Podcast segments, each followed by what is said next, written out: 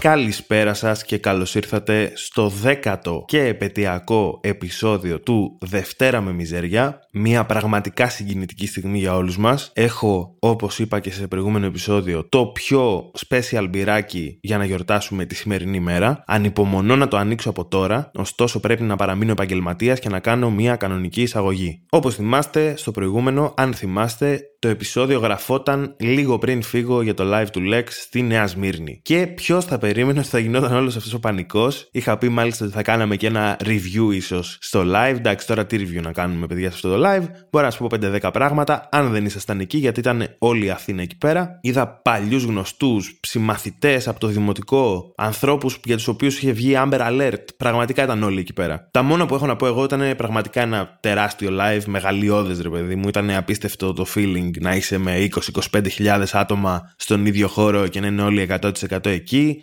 Φωτοβολίδες, ιστορίες, βεγγαλικά, πώς τα λένε, δεν ξέρω τέλος πάντων.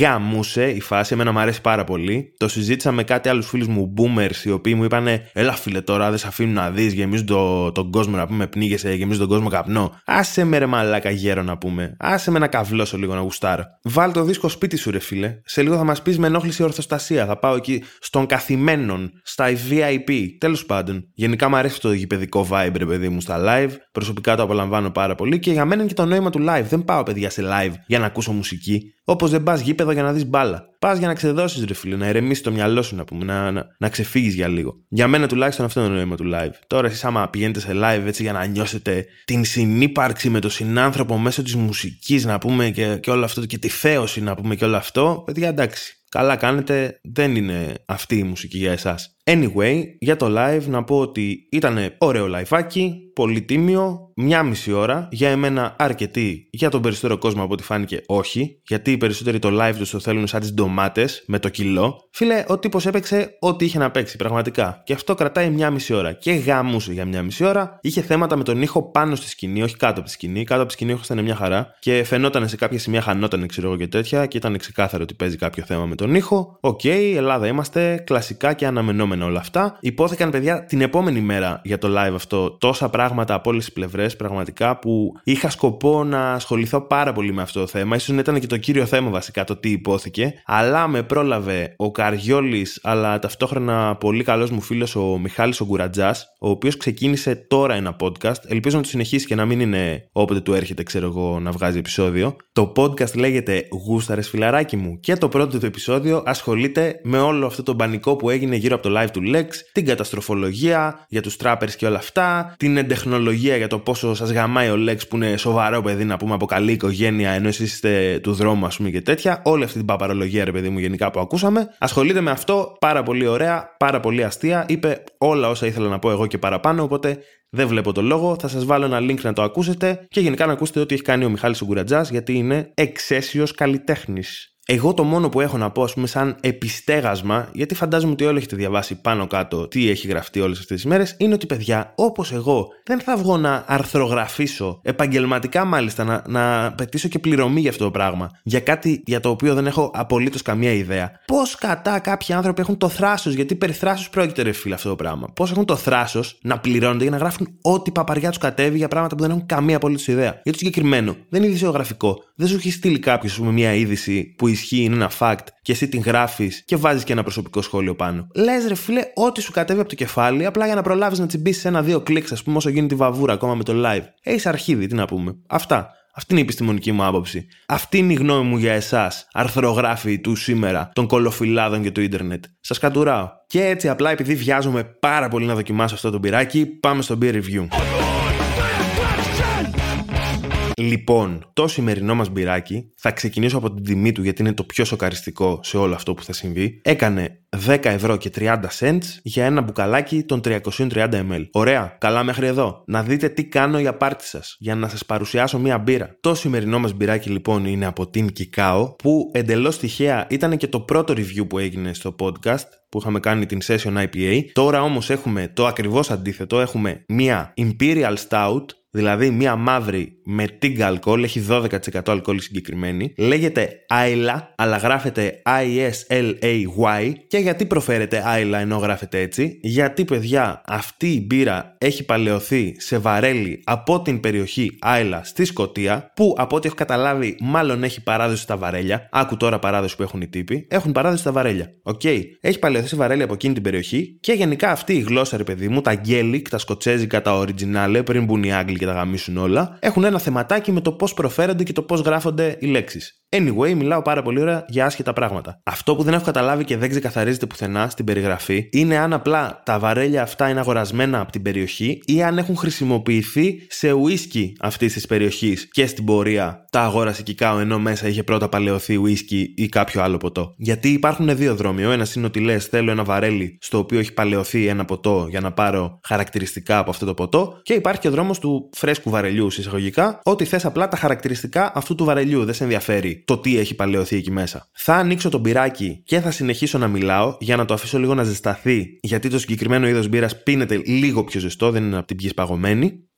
Δεν ξέρω ότι ακούστηκε αυτό το άνοιγμα. Ήταν μπουκάλι, ήταν εξευτελιστικό. Προσπαθούσα επί 5 λεπτά να την ανοίξω με αναπτήρα και αποτύχανα διαρκώς. Και μια που μιλάω για το μπουκάλι και το πόσο με δυσκόλεψε, να πω ότι είναι ένα πάρα πολύ όμορφο μπουκάλι. Έχει κάτι σχέδια έτσι ψιλοκέλτικη έμπνευσης. Είχε χρυσό κερί από πάνω ή κάτι κεροειδές τουλάχιστον. Μάλλον τεχνητό ήταν, δεν ήταν κανονικό κερί. Λιωμένο χρυσό κερί εισαγωγικά από πάνω. Πολύ όμορφο μπουκάλι και ελπίζω να είναι και μια πολύ όμορφη μπύρα. Και συνεχίζω να μιλάω για αυτή την μπύρα πριν καν τη δοκιμάσω. Επίσης, ένα άλλο χαρακτηριστικό της είναι ότι το κρυθάρι που έχει χρησιμοποιηθεί, το οποίο συνήθως ψήνεται πριν χρησιμοποιηθεί για τη ζυθοποίηση, έχει ψηθεί σε φούρνο που χρησιμοποιεί τύρφη. Τώρα τι είναι η τύρφη, παιδιά, 100% δεν μπορώ να σας πω. Θυμάμαι ότι είχα δει πολύ μικρό ένα ντοκιμαντέρ για την τύρφη και πόσο σημαντική είναι, αλλά έχουν περάσει πολλά χρόνια από τότε, δεν θυμάμαι ακριβώς τι ήταν. Είναι, θυμάμαι σίγουρα, είναι κάτι σαν λασποειδέ, το οποίο όμως καίγεται κιόλας, άμα του βάλεις φωτιά, και κάτι έχει να κάνει με βρία και τέτοια πράγματα. Δεν έχω ιδέα. Αλλά σίγουρα προσθέτει κάτι στην γεύση. Δηλαδή το τι υλικό χρησιμοποιείς για να ψήσεις κάτι, προφανώς και επηρεάζει τη γεύση. Αλλά επειδή δεν κρατιέμαι άλλο, θα δοκιμάσω μια γουλιά για να δούμε και στην πράξη τι σημαίνουν όλα αυτά. Λοιπόν,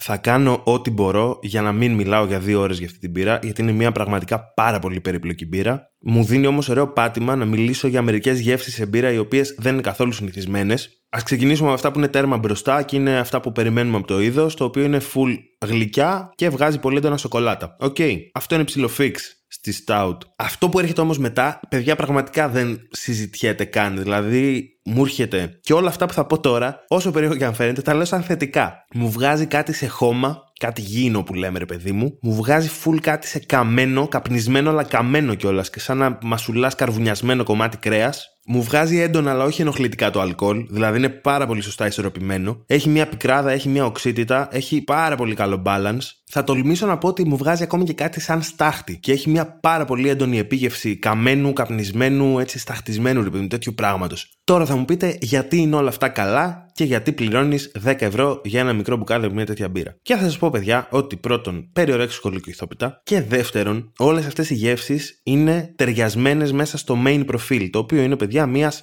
stout. Που είναι κλασικό, ένα γλυκό σοκολατήσιο προφίλ. Είναι απλά νότες που προσθέτουν περιπλοκότητα. Δεν είναι ότι την πίνω και μου έρχεται σαν να ήπια ένα ποτήρι σταχτό νερό. Προφανώς. Επίσης, πάρα πολύ ενδιαφέρον είναι η υφή της μπύρας που είναι πάρα πολύ έτσι πηχτή, βαριά. Oily το λένε στα αγγλικά, έτσι λαδερή. Την έχω περιγράψει λες και είναι η χειρότερη μπύρα που έχω πιει στη ζωή μου μεταξύ και είναι πάρα πολύ ωραία. Πραγματικά την απολαμβάνω full. Και είναι μια μπύρα που εγώ θα πω ότι αξίζει τα λεφτά της, ρε παιδί μου. Δηλαδή είναι μια μπύρα που όλη τη διαδικασία παραγωγής της την βλέπεις στο ποτήρι και καταλαβαίνεις γιατί κοστίζει τόσο. Και πολύ σημαντικό να πω ότι είναι μια μπύρα που παιδιά δεν σου έρχεται μια μέρα να πεις Άρε φίλε, δίψασα. Μόλις γύρισα από το χωράφι μου, ας βάλω ένα μπυράκι να δροσιστώ. Και θα ανοίξεις μια Imperial ε, Stout, ας πούμε, του 10 ευρώ, να τη βάλεις να δροσιστείς, να πιεις κάτι απλό. Είναι μια μπύρα sipper που λέμε. Ότι ρε φίλε, τη βάζεις το ποτήρι. Εγώ μπορεί να την πιπιλάω τώρα για μία ώρα όσο γράφω με το podcast, μπορεί να την πιπιλάω. Έχει και 12% αλκοόλ, είναι δηλαδή σαν να πίνεις 330 ml κρασί. Οπότε θέλει την ώρα της, δεν την πίνεις μονορούφι να δροσιστείς. Και είναι πραγματικά άλλη μία πιο experimental, ας πούμε, με μπύρα από την Kykao που δεν με απογοητεύει ποτέ πραγματικά. Ό,τι και να έχω πιει είναι τουλάχιστον ενδιαφέρον, όπως έχω ξαναπεί. Δηλαδή, δεν είναι ένα ζυθοποιείο το οποίο θα βγάλει μπύρα απλά για να βγάλει μπύρα. Βγάζει μπύρα γιατί έχει μια καλή ιδέα και ένα concept από πίσω. Δυστυχώς για όλους μας θα κλείσω εδώ το beer review γιατί πραγματικά θα ήθελα να μιλάω για πάρα πολύ ώρα ακόμα και ξέρω ότι δεν ενδιαφέρει όλους το κομμάτι της μπύρας. Οπότε θα φύγουμε να πάμε να δούμε ποιος είναι άραγε αυτός ο άνθρωπος που μου επιτρέπει να δίνω δεκάρικα έτσι, παιδιά, για να παίρνω μπυράκια. Ποια είναι αυτή η εταιρεία; Που στηρίζει τον Billy G, βάζει πλάτες για να πίνει γαμάτα μπυράκια για πάρτι σας.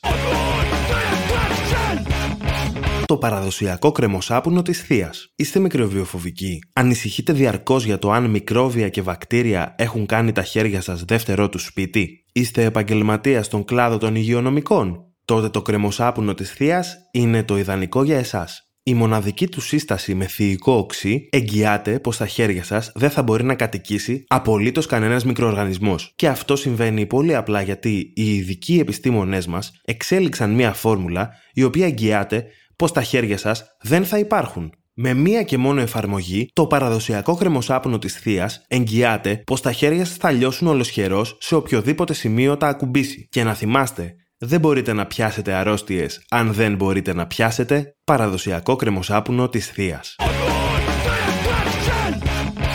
Λοιπόν, ήμουν έτοιμος να ξεκινήσω να πατήσω ρεκ, να ξεκινήσω να μιλάω για το γενικότερο θέμα το σημερινό και είπα να σκρολάρω ένα δευτερόλεπτο στο facebook και βλέπω post από αρετή και τιμέ, την οποία υπεραγαπώ και ακολουθώ σε όλα τα μέσα κοινωνικής δικτύωσης. Δεν ξέρω γιατί, η οποία γράφει να παρακαλέσουμε τους τράπερ ή τους συναφείς τέτοιων ειδών μουσικής να μην παίρνουν δημοτικά ή νεοδημοτικά και τα κακοποιούν γιατί κάπου πρέπει να υπάρχει και ένα έλεος. Δεν μιλάω ως άνθρωπος παράδοσης που θεωρεί την παράδοση τσιφλίκη του, αλλά ως απλή ακροατής. Προς Θεού, εξαιρούνται καλλιτέχνες που δανείζονται κομμάτια εξ ολοκλήρου ή επιμέρους της παράδοσης και τα δίνουν με άλλη αισθητική. Όπως έχει κάνει και η ίδια στο παρελθόν. Έλεος. Μετά έχουμε να παίξουμε σε ένα γάμο και πρέπει να απολογούμαστε που δεν κάνουμε φασαρία, αλλά μουσική. Ευχαριστούμε.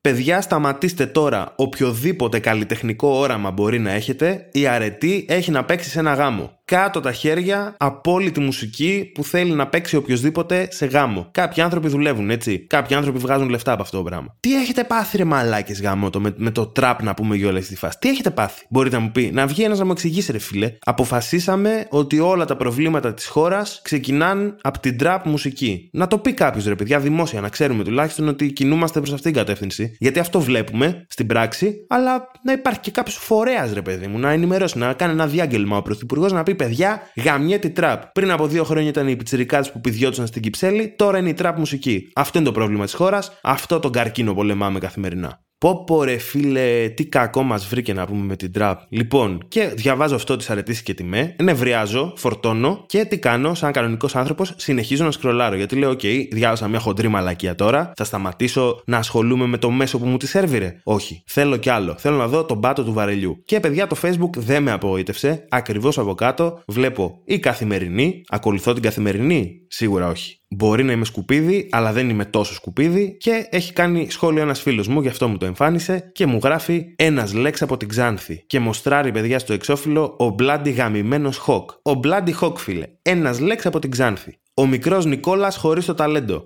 Ένας Lex για ανθρώπους που διανοητικά δεν ξεπέρασαν ποτέ το πρώτο έτος. Σταματήστε ρε μαλάκες να γράφετε για πράγματα που δεν ξέρετε. Σταματήστε. Φτάνει εξευτελίζεστε. Και αυτό φαίνεται, παιδιά, στα σχόλια. Τους έχουν γλεντήσει κανονικά. Δεν ξέρω τι παίζει εντάξει. Έχει κόσμο που ακολουθεί την καθημερινή και γενικά πράγματα που δεν γουστάρει απλά για να κράζει. Αλλά είναι ωραίο κράξιμο, ποιοτικό, από νεαρότερες ηλικίες που έχουν κριντζάρει τον κώλο τους. Ενδιάμεσα εμφανίζεται βέβαια και ένας θείος που θα πει: Μάλλον ξεχάσαμε πως για όλα αυτά έχουν μιλήσει πρώτα από όλους η Active Member. Τράβα και γαμήσου και εσύ ρε μαλάκα. Αυτό που λες είναι κάνε επιχείρημα. Δηλαδή, απλά μου λες αυτό το έχουν κάνει ήδη, φίλε. Όχι με τον ίδιο τρόπο, ούτε με την ίδια μουσική, ούτε ακριβώς με τα ίδια λόγια, αλλά έχει γίνει ήδη στο περίπου. Τελείωσε. Φτάνει. Θα μιλάμε μόνο για τους active member. Αν μιλάμε για rap, μιλάμε μόνο για τους active member. Έγινε αυτό το πράγμα στην Ελλάδα. Τελείωσε. Αυτό ήτανε, δεν ξανασχολούμαστε με rap. Έχουμε έναν δίσκο rap, είναι αρκετός να μας καλύψει για τουλάχιστον 100 χρόνια. Τότε ξανασυζητάμε τον δεύτερο Έλληνα ράπερ. Τι μαλάκι είστε, ρε φίλε. Δηλαδή, νιώθω ώρε-ώρε ότι απλά ο κόσμος θέλει να πει κάτι, θέλει να πει μια άποψη. Και το λέω αυτό εγώ, εγώ, που κάθε εβδομάδα θέλω να πω την άποψή μου για μισή ώρα. Να με ακούν οι άλλοι να λέω την άποψή μου για μισή ώρα, ρε φίλε. Και εγώ είμαι σε φάση που λέω μαλάκι φτάνει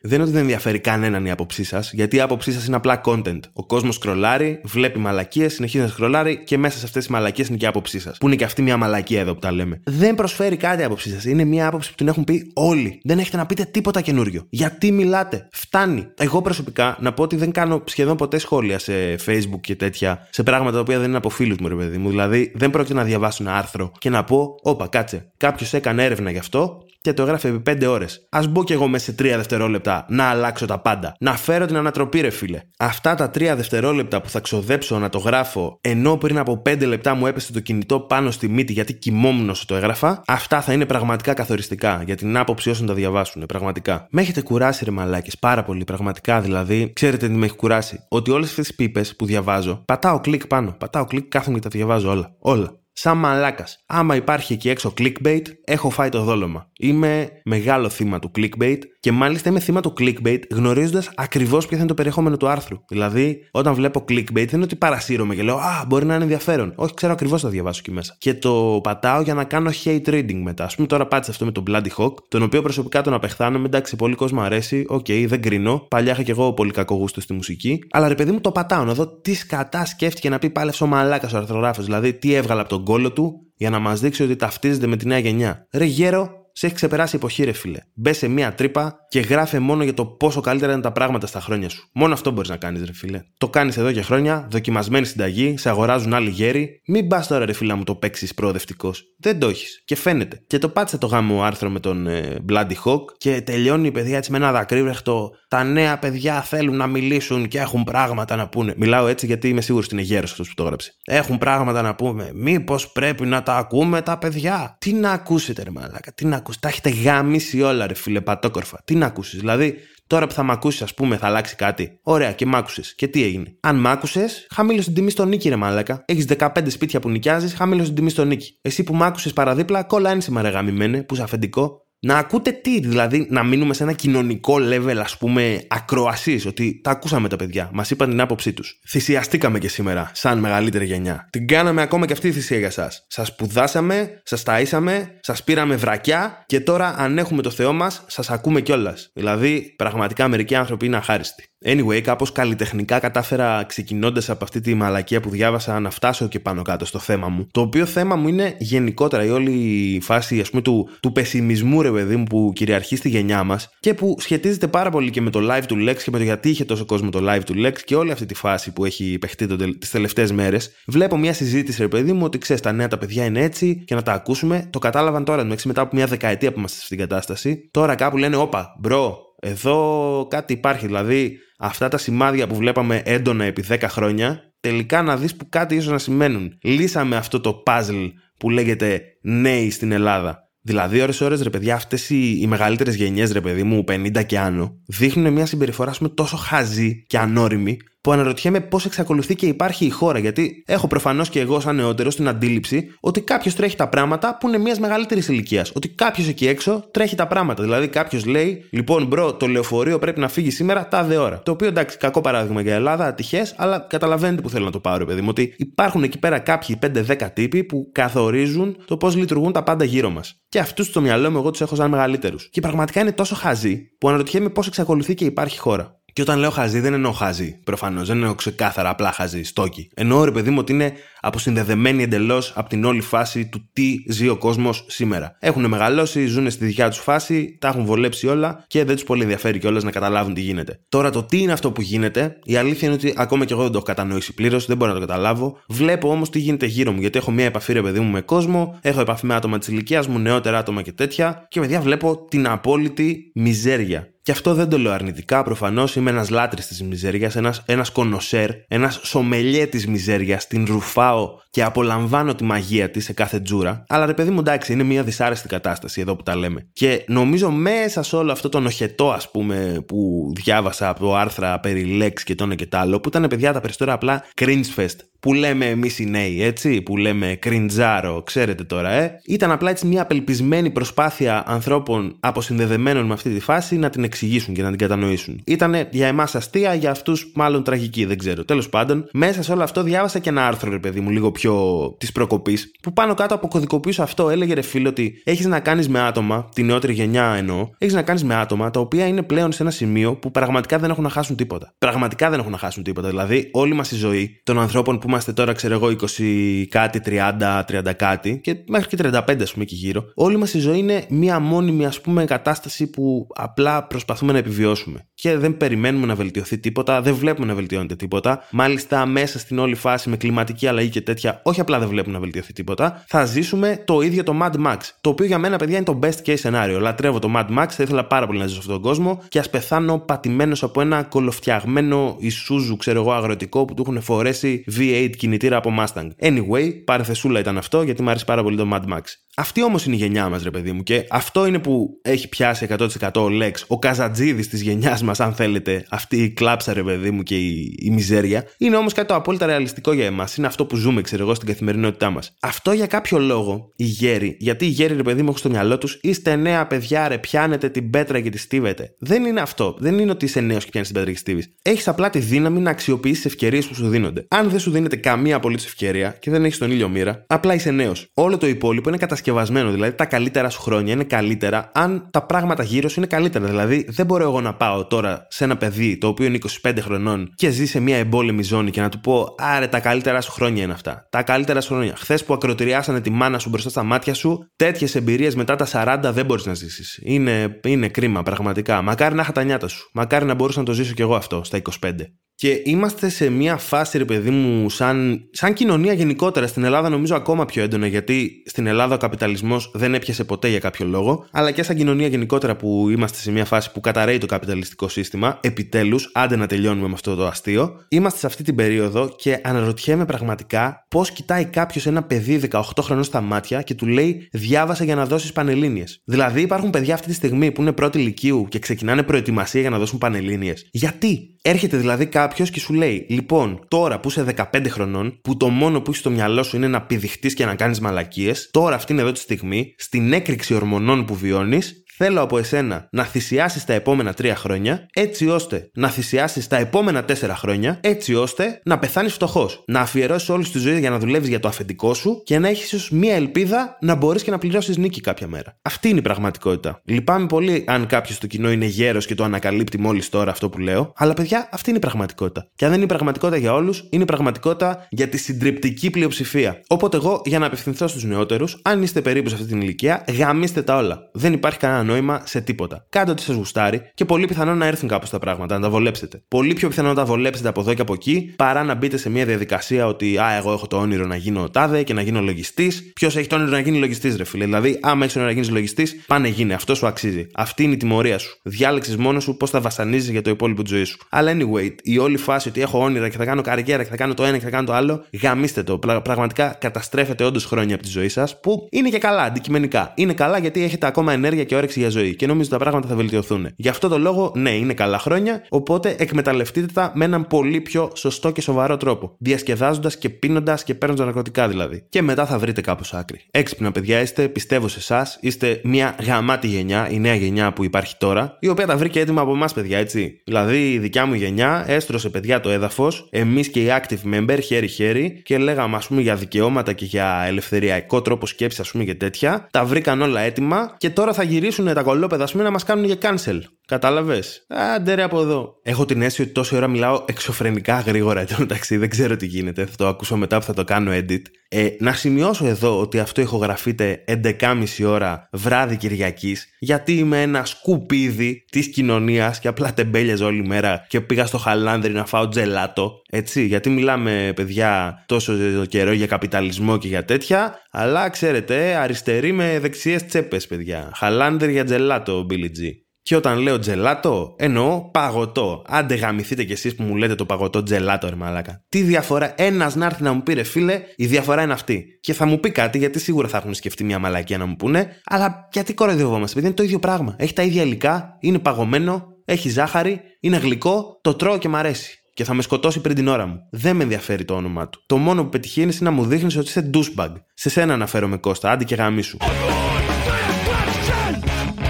έχω μια φρικτή υποψία ότι όλο αυτό το επεισόδιο θα το μετανιώσω πάρα πολύ στο editing. Δεν έχω ιδέα τι είπα, απλά ξεκίνησα να μιλάω και δεν σταμάτησα ποτέ. Θέλω να πιστεύω ότι όλα αυτά που λέω έχουν μια κάποια συνοχή σήμερα. Είναι λίγο περίεργο γιατί θέλω εδώ να κάνω μια ανακοίνωση. Ετοιμαστείτε. Θέλω να πω, παιδιά, ότι το 10ο και επαιτειακό επεισόδιο θα είναι και το κλείσιμο της πρώτης σεζόν. Μην ανησυχείτε. Θα συνεχίσουμε, θα επανέλθουμε. Απλά επειδή τον τελευταίο καιρό βλέπω ότι λίγο έχει πέσει η κινητικότητα και είναι καλοκαίρι, ο κόσμος τριγυρνάει, πάει διακοπές κλπ. Και, και δεν γουστάρω σε καμία περίπτωση να κάνω κάτι μόνο για τον εαυτό μου. Και επίσης γιατί μόλις τέλειωσα από ένα πάρα πολύ δύσκολο project στη δουλειά, με πάρα πολλές επίγουσες ηχοληψίες που χρειάστηκε να γίνουν και νιώθω ταλέπορος και χρειάζομαι λίγο χρόνο να ηρεμήσω. Θα κάνουμε ένα break στο οποίο break εγώ θα προσπαθήσω, όπως έχω πει χιλιάδες φορές, να γράψω κάποια επεισόδια να έχω καβάτζα και θα επιστρέψουμε το Σεπτέμβριο με πάρα πολλές νέες ιδέες και νέα πράγματα. Θα σοκαριστείτε. Και αυτό το λέω γιατί συνηθίζεται πριν από ένα break να υποσχόμαστε μεγαλύτερα πράγματα για όταν επιστρέψουμε, αλλά είναι ψέματα, γιατί δεν έχω απολύτως καμία ιδέα. Μάλλον θα συνεχίσω να κάνω ακριβώς το ίδιο πράγμα που κάνω τώρα, από Σεπτέμβρη, αλλά διατηρώ αυτή την έντονη φωνή με ενέργεια και θετικότητα για να σας πείσω ότι λέω για κάτι ωραίο. Αλλά ναι, Σεπτέμβρη, ακριβή ημερομηνία δεν ξέρω. Αν μου έρθει, μπορεί να βγάλω και κάποιο επεισόδιο ενδιάμεσα έτσι, γιατί απλά είχα όρεξη και το έβγαλα. Γενικά, από ό,τι έχει καταλάβει η πιο παρατηρητική ανάμεσά σας, δεν είμαι ένας άνθρωπος που θεωρεί το σχέδιο και την οργάνωση σημαντικά πράγματα στη ζωή. Οπότε, βλέποντας και κάνοντας, η αγαπημένη μου φράση. Θα τα πούμε σίγουρα το Σεπτέμβριο, πολύ πιθανό και νωρίτερα. Αν τώρα θέλετε κάποια ενημέρωση σχετικά με το τι, πώς και πότε,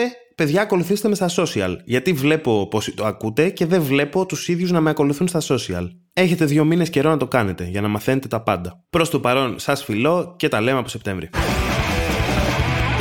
Hey, εσύ, μ' ακούς; Ναι, ναι, ναι. Εσύ, σε σένα μιλάω. Ναι, ρε, σε σένα. Λοιπόν, το ήξερες ότι μπορείς πλέον να στηρίξεις και οικονομικά το Δευτέρα με μιζέρια βάζοντας κάτι της στο Buy Me a Coffee; Θα βρεις το link στην περιγραφή του επεισοδίου, πατάς πάνω και με πολύ πολύ εύκολο τρόπο μπορείς να μου δώσεις εμένα κάνα ψηλό να συνεχίσω να κάνω το podcast σαν άνθρωπος.